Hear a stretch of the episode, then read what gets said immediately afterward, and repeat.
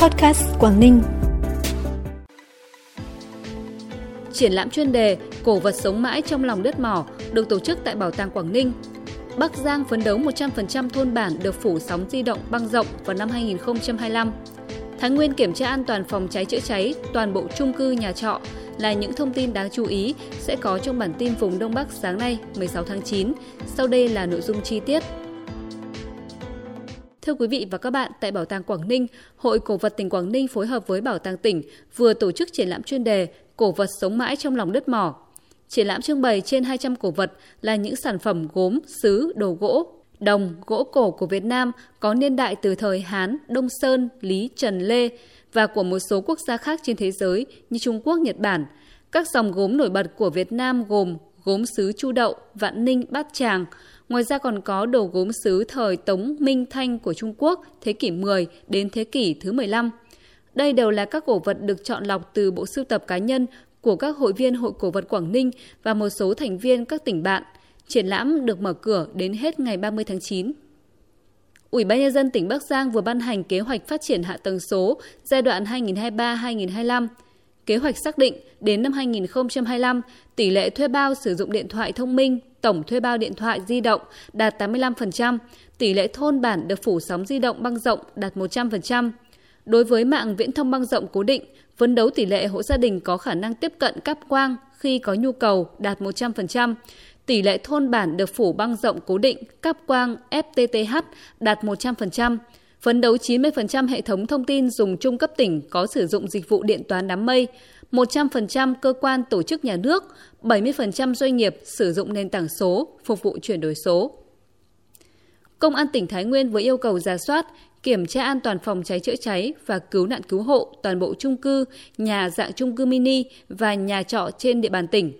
Công an tỉnh cũng yêu cầu phòng cảnh sát phòng cháy chữa cháy và cứu nạn cứu hộ khảo sát xây dựng phương án chữa cháy đối với các loại hình nhà chung cư, nhà dạng chung cư mini và nhà trọ tổ chức huấn luyện, tập luyện thành thạo cho cán bộ chiến sĩ về chiến thuật chữa cháy, trọng tâm là cách sử dụng thiết bị phá rỡ, dụng cụ cắt thủy lực để cắt lưới thép, chuồng cọp, cứu người bị nạn từ trên cao, chữa cháy đối với trường hợp trong ngõ hẻm khi xe chữa cháy không tiếp cận được, đồng thời giải quyết dứt điểm các vi phạm tồn tại trong công tác phòng cháy chữa cháy và cứu nạn cứu hộ, tuyệt đối không để xảy ra cháy lớn, gây thiệt hại nghiêm trọng tại các chung cư, nhà dạng chung cư mini, nhà trọ.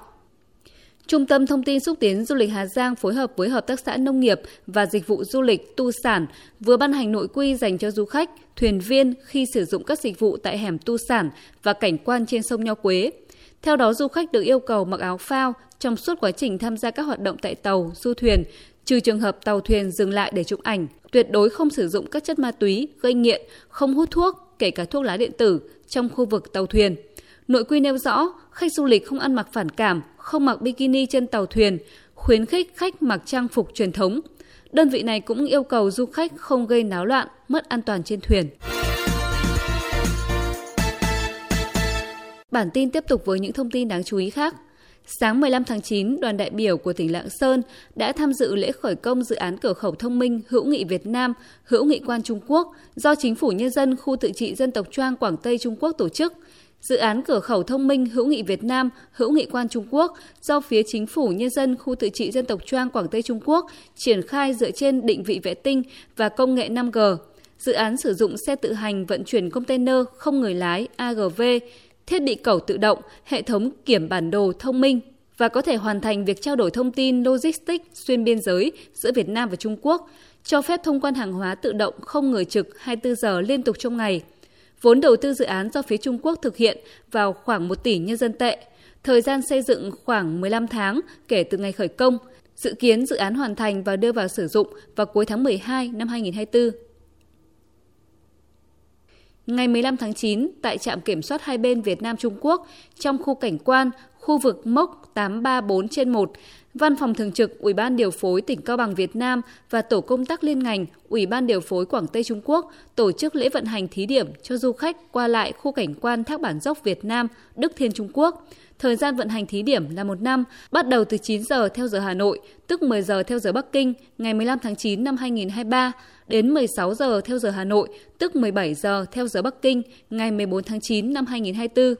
Du khách hai bên qua lại khu cảnh quan tại lối qua lại khu vực mốc 834 trên 1. Du khách đi vào khu cảnh quan hai bên sử dụng hộ chiếu không cần visa, giấy thông hành, xuất nhập cảnh. Trong 3 tháng đầu của thời gian vận hành thí điểm, số lượng đoàn du lịch qua biên giới của mỗi bên không quá 10 đoàn một ngày, mỗi đoàn không quá 20 người. Từ ngày 20 đến ngày 27 tháng 9 năm 2023, lễ hội Thành Tuyên năm 2023, một lễ hội đặc sắc riêng có của Tuyên Quang sẽ được tổ chức cùng với chương trình du lịch qua những miền di sản Việt Bắc. Hiện nay ngoài các khách sạn, nhà nghỉ, homestay đã có 51 hộ gia đình tại thành phố Tuyên Quang đủ điều kiện đăng ký đón tiếp, phục vụ du khách. Các cơ sở lưu trú trên địa bàn tỉnh đã sẵn sàng các điều kiện tốt nhất để phục vụ du khách đến với Tuyên Quang. Công ty cổ phần công nghệ dược liệu Bắc Hà ở thôn Nam Đội Thân, xã Nông Thượng, thành phố Bắc Cạn vừa xuất khẩu sang Mỹ hơn 1.000 sản phẩm thạch collagen Jelly Care để bán trên sàn thương mại điện tử Amazon. Công ty cổ phần công nghệ dược liệu Bắc Hà đã đạt chứng nhận FDA thuộc Bộ Y tế và Dịch vụ Nhân sinh Hoa Kỳ, được quyền phân phối các sản phẩm thực phẩm, dược phẩm, mỹ phẩm và các sản phẩm liên quan đến sức khỏe tại Hoa Kỳ. Trước đó công ty này đã xuất khẩu và bán được trên 200 sản phẩm hàng thử nghiệm trên sàn thương mại điện tử Amazon, sàn thương mại điện tử lớn nhất thế giới. Sắp tới công ty cổ phần công nghệ dược liệu Bắc Hà dự kiến tiếp tục đưa sản phẩm này sang thị trường các nước khác như Hàn Quốc, Trung Quốc.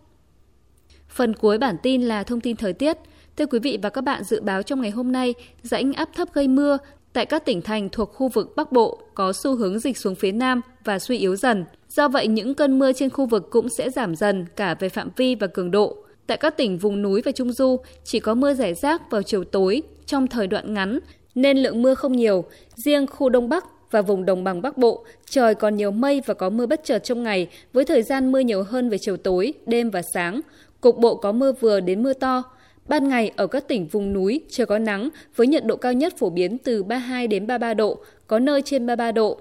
Các nơi khác trời còn khá nhiều mây nên nhiệt độ thấp hơn, mức nhiệt cao nhất trưa chiều từ 29 đến 32 độ. Về đêm và sáng, tiết trời mát mẻ với nhiệt độ thấp nhất khoảng 23 đến 26 độ, vùng núi có nơi dưới 20 độ. Thông tin vừa rồi đã khép lại bản tin ngày hôm nay. Cảm ơn quý vị và các bạn đã dành thời gian quan tâm đón nghe. Xin chào và hẹn gặp lại.